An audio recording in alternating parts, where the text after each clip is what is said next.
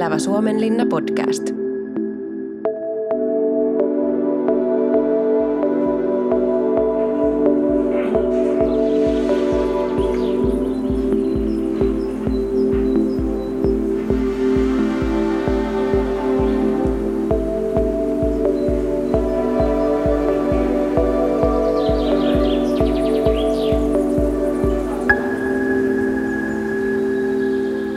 Tervetuloa kuuntelemaan Elävä Suomenlinna podcastia. Meidän aiheena on tänään se, mitä Suomenlinnasta kerrotaan, niin menneisyydestä kuin nykyisyydestä. Minä olen Riikka Huuskonen ja kanssani Suomenlinnan studiolla ovat tänään väitöskirjatutkija ja podcastin toinen vetäjä Oona Simoliin sekä Jani Tihinen Ehrensvärd-seurasta. Tervetuloa. Kiitoksia paljon. Kiitos. Uh, Jani, kuka tämä tällainen Ehrensvärd on ja mitä tekee hänen mukaansa nimetty seura? Augustin Ääresvärd ö, oli ruotsalainen hattupuolueen upseeri. Kaikki muistetaan koulun penkiltä, kuinka myssyt ja hatut väänsi vallasta kättä Ruotsissa aikanaan 1700-luvulla. Ja Augusti Ääresvärd on mm, herra, joka sai ö, tehtäväkseen perustaa ö, Svea Borin, josta sitten tuli Suomen linna. Eli hänen johdollaan täällä käynnistyi Ruotsin kaikkiaikojen suurin rakennustyömaa keväällä 1748. Ja tämä seura on siis tosiaan hänen mukaansa nimetty. Juuri näin. Ääresvät-seura on nyt kohta jo sata vuotta sitten perustettu, eli 1921. Joo. Ja ihan pähkinänkuoressa tekemään linnoituksen historiaa tunnetuksi. Tai linno, ei vain historiaa, vaan ylipäätään Svea Boria, sitten Viaporia ja Suomenlinnaa tutuksi. Joo. Ja mitä sä teet tässä seurassa? No mä tulin Ääresvät-seuralle vuonna 1999. Itsekin oikein hämmästyin tätä, että kuinka kauan siitä on. Eli nyt reilu 20 vuotta silloin opiskelijana kesätöihin oppaaksi ja museotyöntekijäksi. Ja sillä tiellä tässä ollaan edelleen. Eli mm, enemmän tai vähemmän ympärivuotisesti ö, työskentelen tosiaan. Opastaminen on yksi osa sitä työtä. Sitten myös Ääresvät-seuran toimistolla vastaan omalta osaltani – kaikkien opastusryhmien buukkaamisesta ja ö, erilaisista kokouspaketeista, kun tarvitaan tiloja, tarvitaan ruokailua, tarvitaan ohjelmaa. Sitten mun tämmöinen, voisiko sanoa erikoisala on se, että mun varsinaiselta koulutukseltani olen teatteriilmaisun ohjaaja. Eli viime vuosina yhä enenevissä määrin ääresvät-seura myös ö, elävöittää tätä historiaa esitykselliseen muotoon. Eli sitten myös käsikirjoitan ja ohjaan ja esiinnyn. Joo, tosi mielenkiintoista. Puhutaan hetki näistä opastetuista tai oppaista, jotka opastaa kierroksia siis. Niin millaisen koulutuksen nämä oppaat saa? Eli oppaita koulutetaan nykyään vuosittain. Joo. Kevät-talvella aina organisoidaan koulutus ja se on maksutonta ja ö, sinne saa periaatteessa kuka tahansa, eikä vain periaatteessa, vaan sinne saa kiinnostuneet ilmoittautua. Se on tämmöinen luentosarja, yhdeksän, kymmenen kertaa järjestää luentoja eri näkökulmista, linnoituksen historiasta toki, mutta myöskin nykypäivästä, mm, siitä mitä tänä päivänä, mitä Suomenlinnan hoitokunta tekee esimerkiksi, mm. mutta myös vaikkapa kasvillisuudesta. Joo. Öö, ja tähän tietenkin kokonaisuuteen kuuluu sitten paitsi tämä niin opastuksen, tai anteeksi, lu, kokonaisuuteen kuuluu luennoilla käyminen, mutta sitten myös luento, luentopäiväkirjat, kuuluu tentti ja sitten myös tietysti opastusnäytteet. Ja ö, tältä pohjalta me saamme vuosittain sitten aina uusia potentiaalisia oppaita. Hyvin harvahan opastaa koko päivä työkseen Suomenlinnassa, joten se on merkittävää, merkittävää matkailijoiden määrän ja opastusryhmien määrän kasvaessa on, että meillä on laaja kokoelma paljon osaavia ihmisiä, jotka voivat näitä opastuksia eri kielillä toteuttaa. Eri kielillä ja sitten eri, erilaisia opastusteemoja.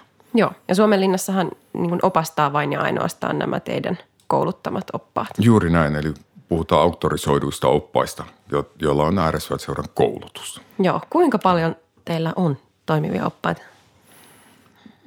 Kaiken kaikkiaan oppaita on vuosien saatossa koulutettu toki satoja. Joo. Sellainen aktiivinen määrä kierroksia tekevä, tekeviä tällä hetkellä liikkunee siellä jossain neljän, nelisenkymmentä sanoisinko. Mm. Joo. Joo. Ja kuinka paljon näitä opastuksia on, jos meitä päivässä, viikossa? Meillä on vuosittain noin 1500 opastuskierrosta. Okay. Joo. Painotus on toki tämmöinen perinteinen viisumi kevästä syksyyn, Joo. Mutta ää, yhä enenevissä määrin myös talvikaudella opastellaan. Joo. Millä kaikilla kielillä on mahdollista päästä kuuntelemaan? Aika monella eri kielellä. Tietysti nämä suomi, ruotsi, englanti mm. ja sitten muut eurooppalaiset, Saksa, Ranska, Italia, Espanja, mm, myöskin Japani, Kiina. sitten myöskin tarvittaessa näitä ei niin alinomaa kysyttyjä opastuskieliä – Viro, Puola, Portugali, okay. Tsekki. Mm. 15 kieltä meillä okay. on kaiken kaikkiaan opastusta saa. Onko joku, mikä puuttuu selkeästi, mille olisi kysyntä? Mm, sanotaan niin, että meillä ei ole liikaa, ei ole liian paljon, ei ole kiinankielisiä oppaita. Okay. Ja myöskin Espanja on esimerkiksi sellainen kieli, että ö, meillä voisi olla enemmänkin espanjaksi ja ranskaksi opastavia – henkilöitä. Okay. Siitä ei olisi mitään haittaa. Tervetuloa koulutukseen. potentiaalista. Joo. Onko tämä muuten näkynyt tämä Helsingissä kasvanut kiinalaisten matkailu, niin kuinka paljon Ehrensvärd seurassa? Kyllä se näkyy. No se ei varmaankaan ole mikään salaisuus, että kiinalaisen ryhmä, Kiinasta toteutettava ryhmämatkailun perinne on suhteellisen nuori, johtuen siitä, että aika tuore on se ilmiö, että – yhä isommalla osalla kiinalaisia on mahdollisuus matkustaa. Ja tässä, tätä varmasti on jouduttanut se, että jos en ole väärin ymmärtänyt, niin Finnair on ymmärtääkseni nopein tie Kiinasta Eurooppaan ö, lennättää tänne Helsinkiin. Ja ö, meillä on enenevässä määrin kiinalaisia ryhmiä, mutta sitten ö, on syntynyt myös tämmöinen matkailubisnes, joka on ikään kuin sanotaan Suomessa, liene, en, en ole ihan täysin perehtynyt tähän rakenteeseen, mutta mikä ta, sanotaan, että tapahtuu tämän auktorisoidun opastoiminnan ulkopuolella, että ne, paljon raitilla näkyy kiinalaisryhmiä, mutta ihan totta puhuakseni niin läheskään kaikki, valtaosa niitä on ihan, heitä opastaa joku ihan muu kuin auktorisoitu Suomenlinna opas. Joo. Joo se olisikin mielenkiintoista päästä kuuntelemaan, että mitä siellä kerrotaan. Niin, mm. ja sitten tietysti niin me tietysti toivoisimme, että me ö, pystyisimme tarjoamaan taattua, punnittua oikeata tietoa Kyllä. linnoituksesta myös mahdollisimman monille kiinalais, kiinalaismatkailijoille. Mutta Joo. monesti näillä matkailijoilla itselläkään ei ole sitten välttämättä tietoa. Mehän enenevissä määrin pyritään myös ö, tekemään itseämme mm, tiettäväksi Kiinaan – että mm. mitä, mitä on mahdollista, minkälaisia opastuspalveluita ja ylipäätään matkailupalveluita meillä on täällä tarjo- tarjolla. Joo. Onko näissä erilaisissa opastuspalveluissa huomioitu ikäryhmät jotenkin? Joo, kyllä. Öö, meillähän on Suomenlinna on semmoinen koululaisryhmien kesto suosikkikohde. Joo.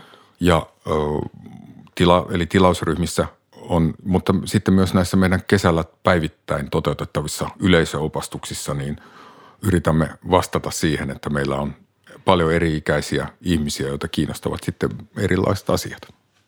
Kyllä. Joo. Äh, miten sitten näissä koulutuksissa ne koulutusten sisällöt, Joo. miten ne päätetään? Eli kuka päättää ja missä, millä tavalla, että mitä matkailijoille kerrotaan Suomenlinnasta? Tähän on tietysti RSV-seurallakin, joka on opastuksia toteuttanut aika monta kymmentä vuotta, niin on jonkinnäköinen tuntuma siihen, että minkälaiset asiat, tai sanotaan jonkinlainen näkemys siitä, että minkälaiset asiat ovat olennaisia Suomenlinnassa. Mutta sehän ei ole mikään semmoinen betoniin kaiverrettu ajatus, vaan se on myös niin kuin muuttuva, muuttuva. Ö, opastuskoulutuksessa painottuvat tietysti nämä historialliset tapahtumat yli 270 vuoden ajalta. Mutta ö, sitten me niitä ihan vuosittain arvioidaan opastuskoulutusta järjestettäessä. Meillä on tietyt, tietyt kokonaisuudet, jotka toki aina toistuvat. Ruotsin, Ruotsin aikakausi, Ruotsin vallan alla oleminen 1700-luvulla vuoteen 1808 saakka ja sitten tämä 110 vuotta venäläisenä varuskuntakaupunkina, Krepostviaporina ja sitten koko tämä itsenäisyyden aika. Nämä ovat niin kuin tällaisia – no en varmaan liioittele, jos sanon, että muut, suhteellisen muuttumattomia asiakokonaisuuksia, mutta ne täydentyvät tietysti varsinkin tältä itsenäisyyden aikakaudelta ja nykyajan osalta. Ja niitä me aina sitten kovasti pohdimme ääristyvät seuralla ja tietysti yhteistyössä näiden linnoituksen muiden toimijoiden kanssa, varsinkin Suomenlinnan hoitokunnan kanssa. Ja meillä on ollut ilo saada mahtavia luennoitsijoita myös hoitokunnalta kertomaan ö, tämän linnoituksen nykypäivän eri aspekteista, restauroinnista, kasvillisuudesta, jonka mainitsinkin aikaisemmin, ja ylipäätään tästä hoito, hoitokunnan rakenteesta. Eli se on semmoinen ö, monien päiden yhteistuotoksena syntyvä, syntyvä mm. kokonaisuus, että miten, miten viime kädessä päätetään siitä, että mistä opastuksilla kerrotaan. Joo. Ja sitten tietysti se, että kun me ideoimme erilaisia teemakierroksia tuolla, niin sitten tulee, sitä myötä tulee myös erilaisia painopisteitä tuolle tilauskierroksille varsinkin. Joo. Mä oon tuossa mun ensimmäisessä väitöskirja-artikkelissa tutkin näitä just Suomenlinnan opastettuja kierroksia ja kävin niitä havainnoimassa ja huomasin, että semmoinen aika toistuva rakenne siellä tuntuu olevan tai paikat, joissa käytiin, niin oli äm, Eresvärin hauta, äm, vallit, äm, vesikko, sukellusvenettä käytiin katsomassa ja kuivatelakka oli yksi semmoinen erittäin – siellä kävi kaikki oppaat oikeastaan. Mm. Joo. Allekirjoitatko, että onko tämä semmoiset? Tunnistan Joo. hyvin vahvasti, varsinkin tuo ääresvädin haudan ja telakan osalta. Että nämähän on myös sellaisia, että jos katsoo, kun Suomenlinnan hoitokunnan kart, matkailijoille suunnattu kartta, johon on sitten sinisellä viivalla merkitty pääreitti – niin tuo Aaresvädin hautahan on tietysti myös sen, sen varrella.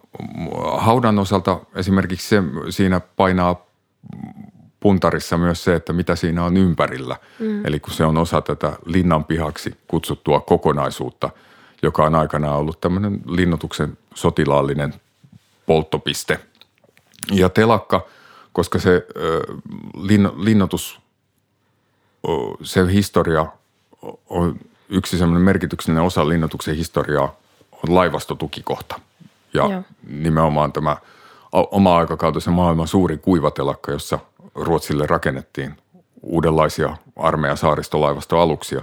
Ja telakka on, vaikka se on paikkana iso, telakka allas on iso, niin se on siinä, sillä tavalla syrjässä noilta pääreitiltä, että monesti huomaa itsekin, kun ryhmiä opastaa – ihmisiä, jotka ovat esimerkiksi Helsingissä asuneet koko ikänsä ja ovat käyneet Suomenlinnassa monia kertoja, niin eivät ole välttämättä koskaan eksyneet sinne telakka-altaan laidalle. Mm.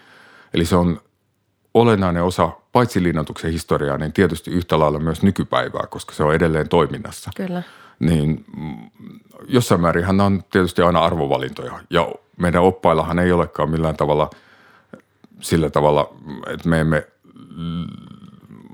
sido heidän käsiään siitä, että missä että oppailla on vapaus ja vastuu valita sen opastuskierrokseen käytettävä ajan puitteissa, että missä, missä he käyvät. Mutta että ne on myös niin kuin opastuksen kannalta luontevia reittejä, ja koska tämä on myös semmoista näkemisen taidetta, tämä opastus, tai mm. hava, havaitsemisen taidetta, mitä ympärillä näkyy, niin tällaiset kohteet valikoituvat siltä osin aika, aika luonnostaan.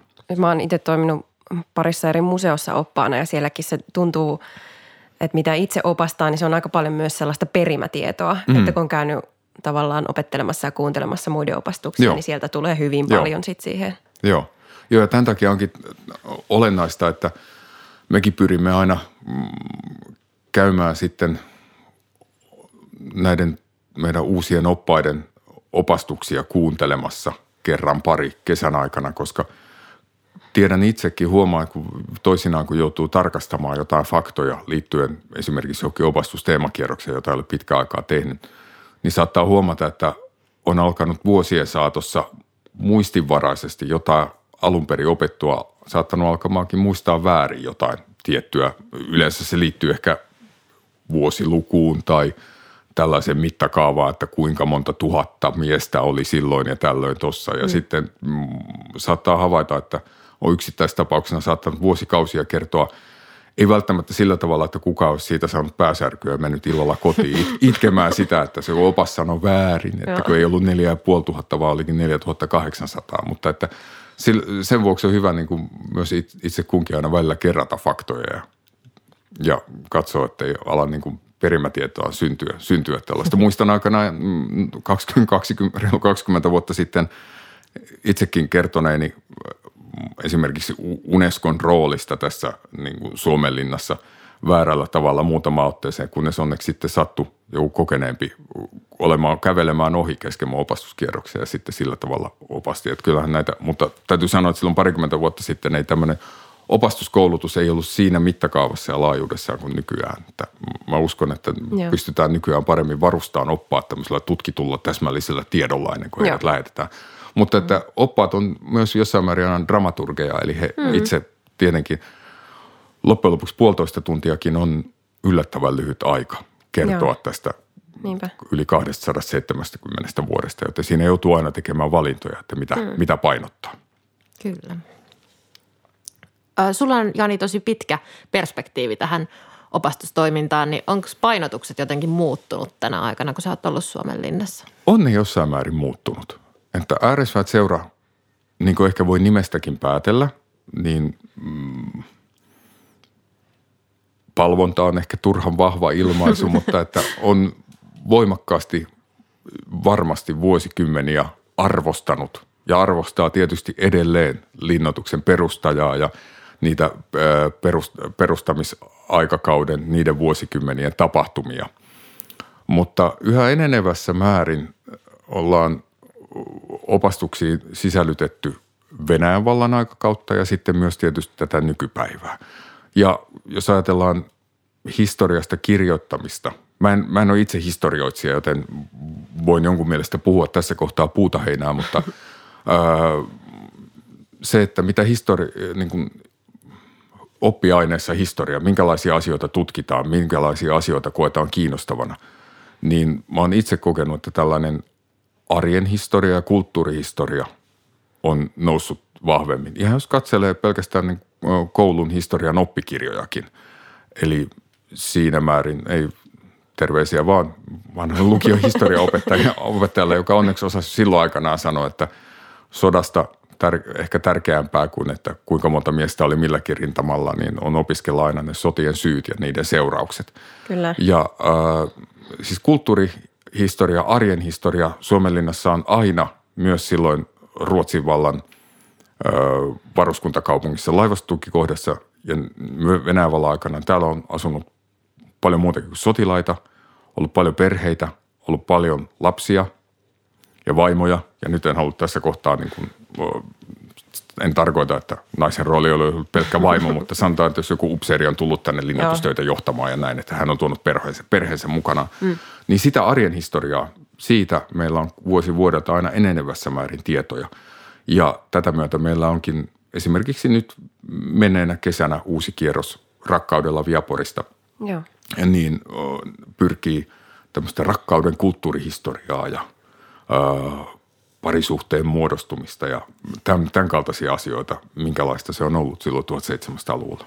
Joo. Eli täm, sanotaan, että tämmöiset asiat ei olisi silloin ensimmäisenä tullut mieleen 20 vuotta sitten ensimmäistä kesää mm. täällä opa, opastettaessa, jolloin muistaa itsekin stressaneensa lähinnä sitä, että muistaako oikein, että mikä, on, mikä Bastion muureista on Frede ja mikä on Bastion Horleman ja näin mun täytyy sanoa, että toi kuulostaa tämän mun tutkimuksen valossa myös tosi hyvältä suunnalta. Mä haastattelin siis näiden kierrosten jälkeen myös sitten osallistujia ja se, mikä siinä tuli esiin, mä kysyin heiltä, että mitkä asiat herätti tunteita tai mitä ylipäätään jäi mieleen, niin nimenomaan ne samastuttavat toisten mm. ihmisten kokemuksethan on niitä.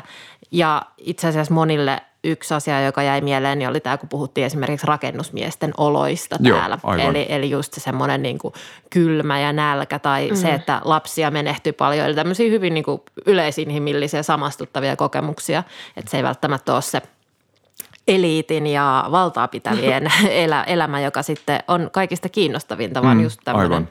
samastuttava. Varmasti näin, koska totta kai jossain määrin pystytään samaistumaan Augusti Järjesvädin ongelmiin, kun hän Ruotsin valtakullan politiikassa taisteli saadakseen rahoitusta kohdille ja näin, mutta että ehkä enemmän opastuksella kuitenkin juuri toi, mihin viittasit, että, että jos 15 vai 5 aamulla on soitettu kelloa siihen merkiksi, että päivän työt alkavat ja sitten alkavat vaaralliset, vaikeat, haastavat rakennustyöt ja ruoka on ollut tietynlaista.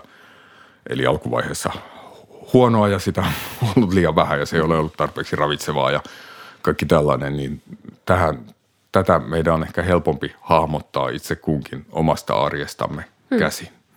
Ja jos mä oon oikein ymmärtänyt, niin vierailijoita kiinnostaa myös tosi paljon nykypäivä. Kyllä, joo. Että missä se on se tunnelia? On, joo. Edelleen totta kai. Tunnelit, mä luulen, että niin kauan kuin on elämää, niin tunnelit ihmisiä kiinnostaa. Eli mm, ja sitten myös itse huomaan aina olevani kiinnostunut siitä, että miten esimerkiksi tämä restaurointi, jota on todenteolla systemaattisemmin sieltä 1970-luvun alkupuolelta toteutettu, että miten se näkyy missäkin, missäkin kohteessa täällä jossain tietyssä muurissa. Ja tätä huomaa myös niin koululaisia esimerkiksi kiusaavansa näillä tiedoilla, kun itse opastamassa. Että kun katsotte tätä kivimuuria tässä, niin näette, että tämä on suhteellisen tuoreeltaan restauroitu. Näiden kivien välistä ei kasva tällä hetkellä mitään. Ja mm.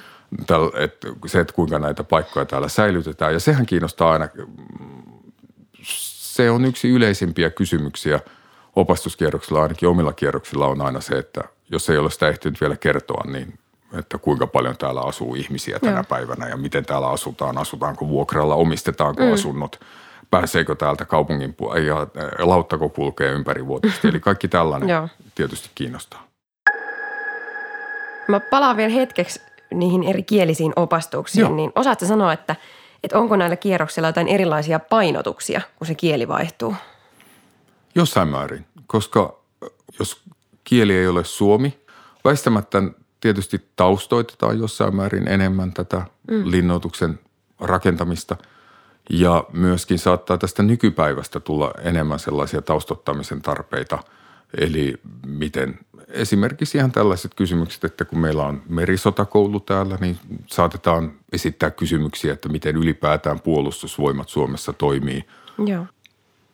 Ehkä voisi nyt, kun tätä tarkemmin tässä kohtaa mietin, niin muistan vuosikymmenien takaa opastaneeni yhtä semmoista yleisöopastuskierrosta, jonka ainoa osallistuja sattui olemaan semmoinen kreikkalainen nuori mies. Okay. Ja matkan aikana äh, mietiskeli sitä, että mm, kuinka paljon – nyt fantsuilen siitä, että tässä on nyt meillä näitä jopa kaksi ja tässä meillä on Helsingin vanhin alkuperäisasussaan säilynyt kivitalo vuodelta 1756, kun puhuu atenalaiselle nuorelle miehelle, joka, jota ympäröi tämmöinen pari tuhatta ja ylikin vuotta vanha ra- rakennuskanta, niin näitä painotuspisteitä joutuu toki, toki aina miettimään, että mm.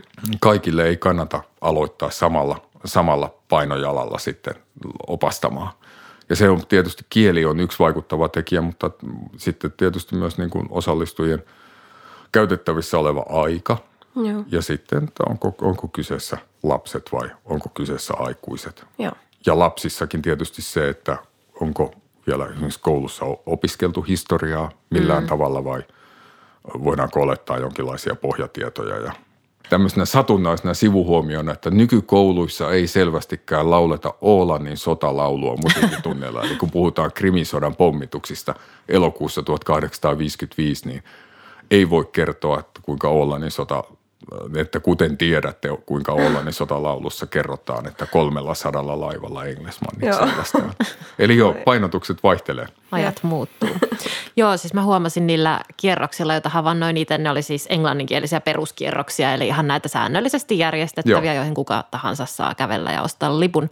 Niin niissä aika vahvasti ehkä painottu se Ruotsin aika. Joo. Toki Venäjän ajastakin puhuttiin jotain, mutta se painotus oli selkeästi siellä ehkä just tämän seuran historiankin takia. Ja mietin siinä niitä kuunnellessani, että mitenköhän venäjänkielisillä kierroksilla, että onko niillä kovin eri painotus. On. Et siis itse asiassa meillähän on sellainen teemaopastus kuin venäläinen viapori ja venäjänkieliset opastukset myös, jossa painottuvat eri tavalla – luonnollisesti venäläisiä, niin kuin itseäänkin kiinnostaisi, jos menisi johonkin linnotukseen jossain muualla päin maailmaa, joka olisi ollut 110 vuotta suomalainen varuskuntakaupunki, niin toki se herättäisi ihan eri tavalla kysymyksiä, että miten täällä on silloin eletty. Eli tosiaan venäjänkielisillä opastuksilla niin tätä aihetta käsitellään tiiviimmin. Joo. Jos mietitään tätä opastoimintaa yleisesti, niin onko tällä hetkellä joku trendi menossa? Kyllä mä uskoisin, että tällainen tarinallisuus ja mm. arjen ja yksilön kokemusten tarinallistaminen näyttäytyy mulle ainakin sellaisena trendinä, että mikä ihmisiä kiinnostaa. Viitata just tähän, että minkälainen, että mihin on ihmisten niin kuin helppo samaistua ja arki, arkikokemus. Ja ehkä juuri se, että mitä muuta siellä sen sotilaallisen historian mukana Joo. kulkee, että minkälaisia muutoksia yhteiskunnassa on tapahtunut. Ihan siis alkaen sieltä, että kuinka pieni paikka Helsinki olikaan silloin aikanaan, kun se tämä linnoitusrakentaminen alkoi ja minkälaisia muutoksia on tapahtunut ja miten se on näkynyt itse kunkin, itse kunkin elämässä.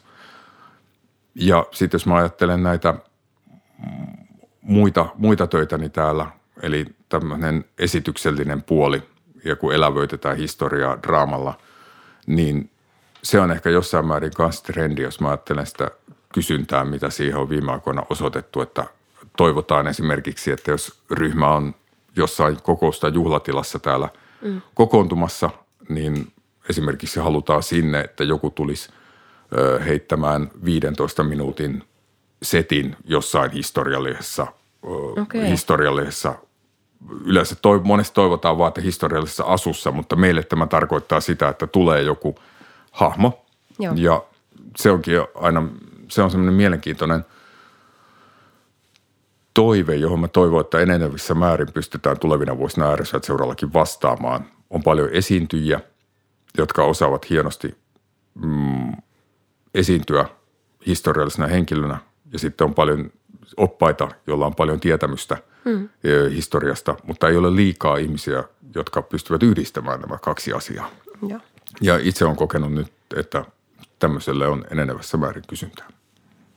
Joo, ja mitä opastetuista kierroksista on tehty tutkimusta, niin tämä vaikuttaa ihan sellaiselta kansainväliseltä trendiltä, että tällaisia elämyksiä sitä mm. haetaan yhä enemmän. Se on siinä mielessä kiinnostavaa, että tämmöinen henkilö kuin Freeman Tilden, joka tutki kulttuuriperinnön merkityksen tulkintaa ja kirjoitti siitä kansallispuistoissa etenkin. Hän kirjoitti jo 50-luvulla, että oppaan tehtävä ei ole jakaa tietoa, vaan tämmöinen ajatusten herättäminen mm. ja provokaatio. Ja jos se opastus ei kosketa jotain sen henkilön tai osallistujan aiemmin ö, tuntemaa asiaa tai jotain osaa hänessä itsessään, niin silloin tämä on merkityksetöntä tämä mm. kulttuuriperinnön tulkinta. Mutta nyt näyttää, että ehkä ollaan sitten 50-60 vuoden jälkeen, niin jotenkin näitä oppeja silleen osataan toteuttaakin paremmin. Mm. Kyllä. Mä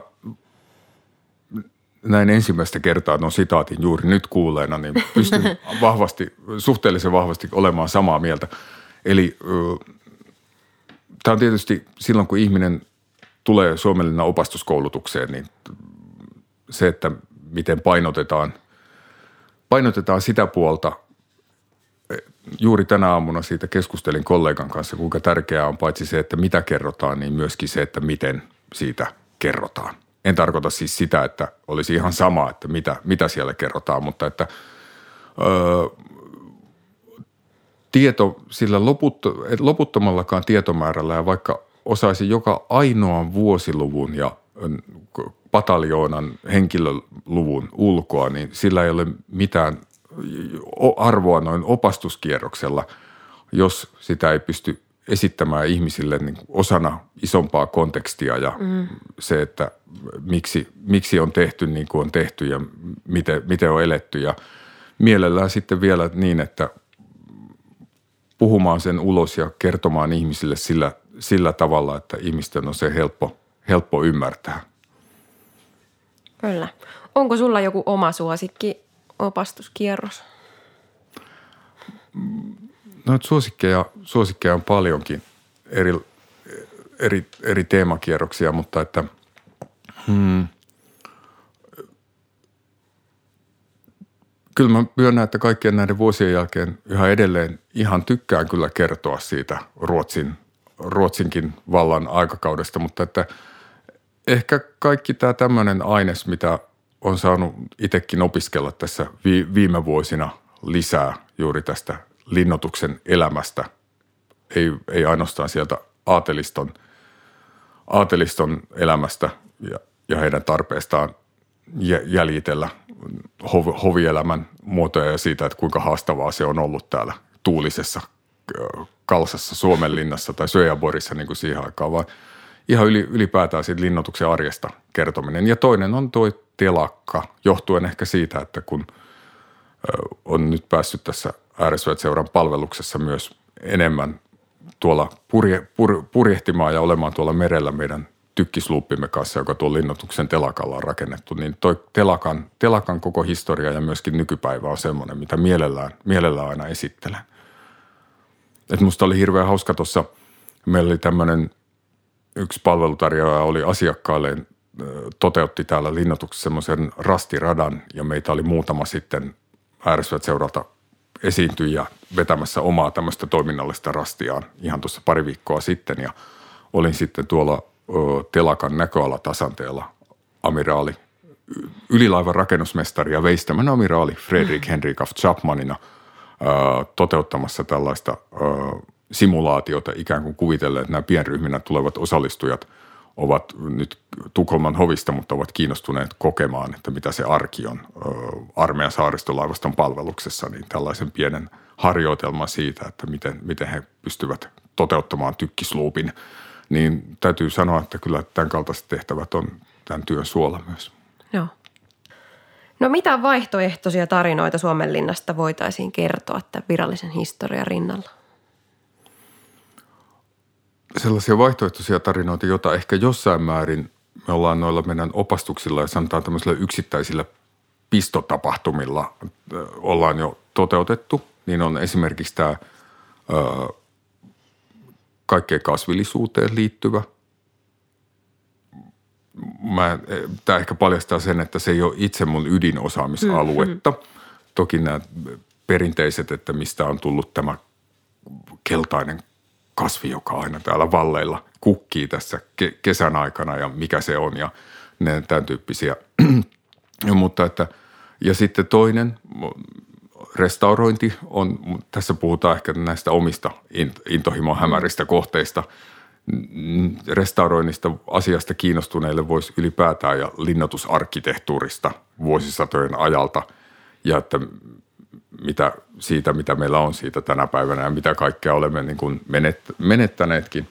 Ja erilaisia painotuspisteitä, vaihtoehtoisia jos mietitään vaihtoehtoisia, tuohon Venäjän vallan aikaan voitaisiin syventyä vieläkin enemmän. Myös itsenäisyyden aikaan meillähän on siitäkin teemakierroksia. Ja aika varmasti tuo tullessaan, me ollaan siinä määrin kaikki kiinni kalentereissa, että aina sitten kun tulee kuluneeksi joku tasavuosi jostain, niin sehän aina heijastuu niin kuin tuossa toissa vuonna – oli sata vuotta tuli kuluneeksi sisällissodasta, niin siihen tietysti väistämättä reagoimme täällä ja esittelimme me, ja on edelleen meillä tilattavana kierroksena muistovuosi erikoiskierros, joka keskittyy 1918 vuoden tapahtumiin. Joo. Eli nämä varmasti, nämä varmasti tulevat sitten eri tavoilla näkymiin, että varaudutaan vain jo vuoteen 2048, kun tulee kuluneeksi 300 vuotta siitä, kun Suomenlinnan rakennustyöt alkoivat.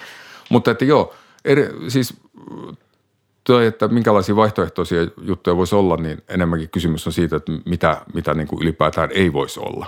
Hmm. Et me ollaan aika tarkkaan linjattu se, että linnoituksen historiasta ja nykypäivästä riittää ihan valtavasti paitsi kerrottavaa, niin myöskin tällaista osallistavalla, hauskalla ja mukaansa tempaavalla tavalla niin esiteltävää mm, esityksellisesti, toiminnallisesti – ja että meidän ei tarvitse turvautua niin kuin tämmöisiin keksittyihin tarinoihin linnoituksen historiasta.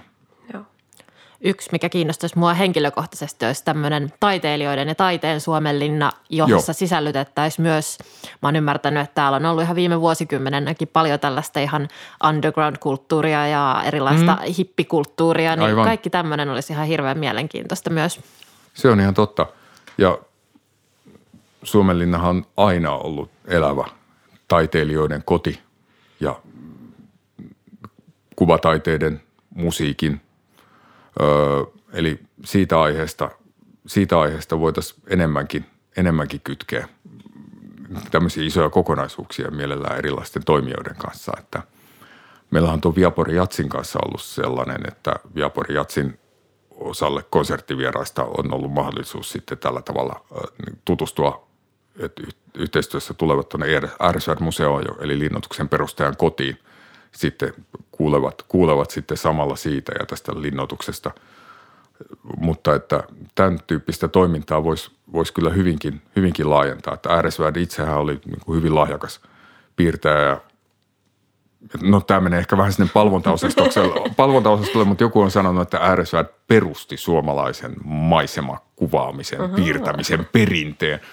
Tämä tietysti johtuu siitä, että ei 1740-luvulla ihan hirveästi ollut suomalaisia, joilla olisi ollut aikaa heittää kuokka pois kädestä ja mm-hmm. ruveta piirtelemään maisemia. Mutta Ääresväät jo silloin vuotta aikaisemmin, kun hän purjehti täällä Suomen rannikoilla, niin taltioi paljon näitä rantamaisemia täällä ja näin.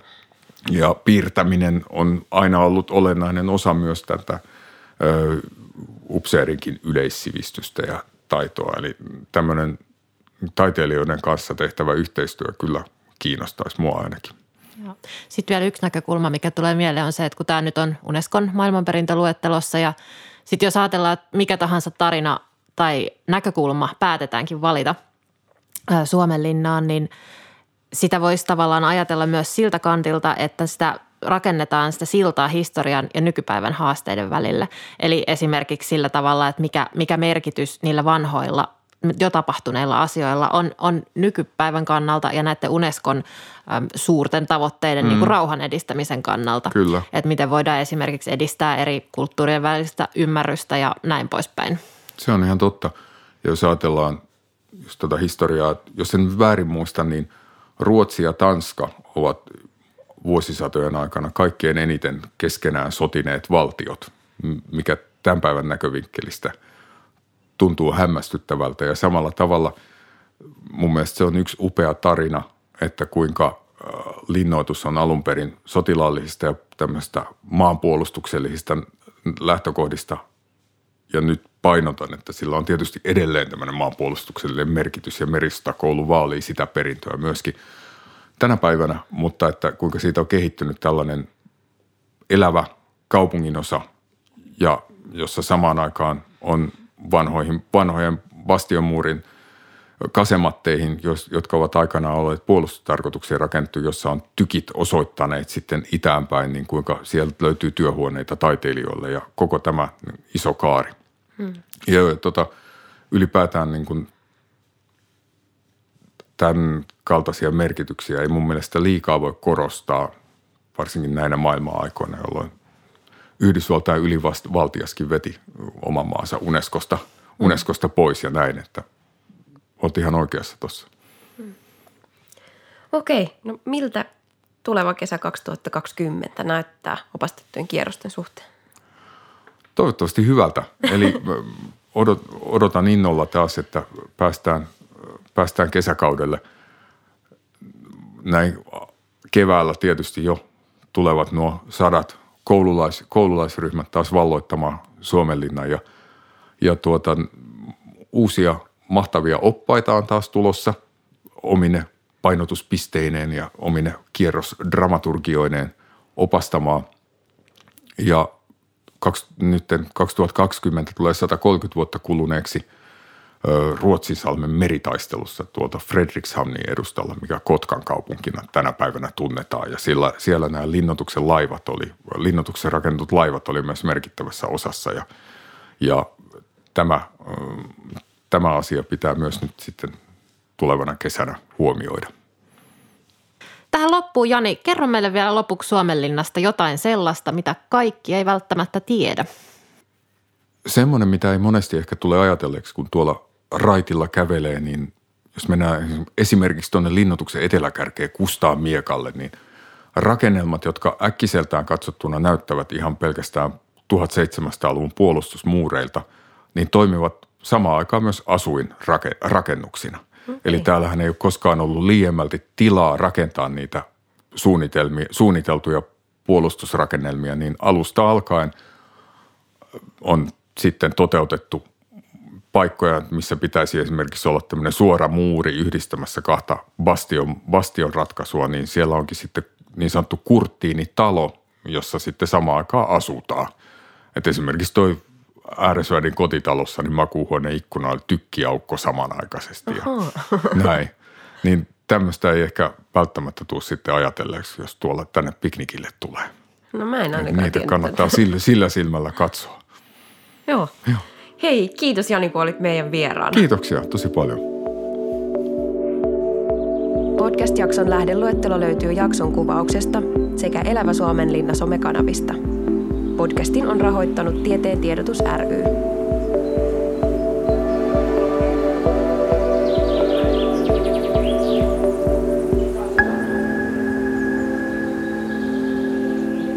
Elävä Suomen linna podcast.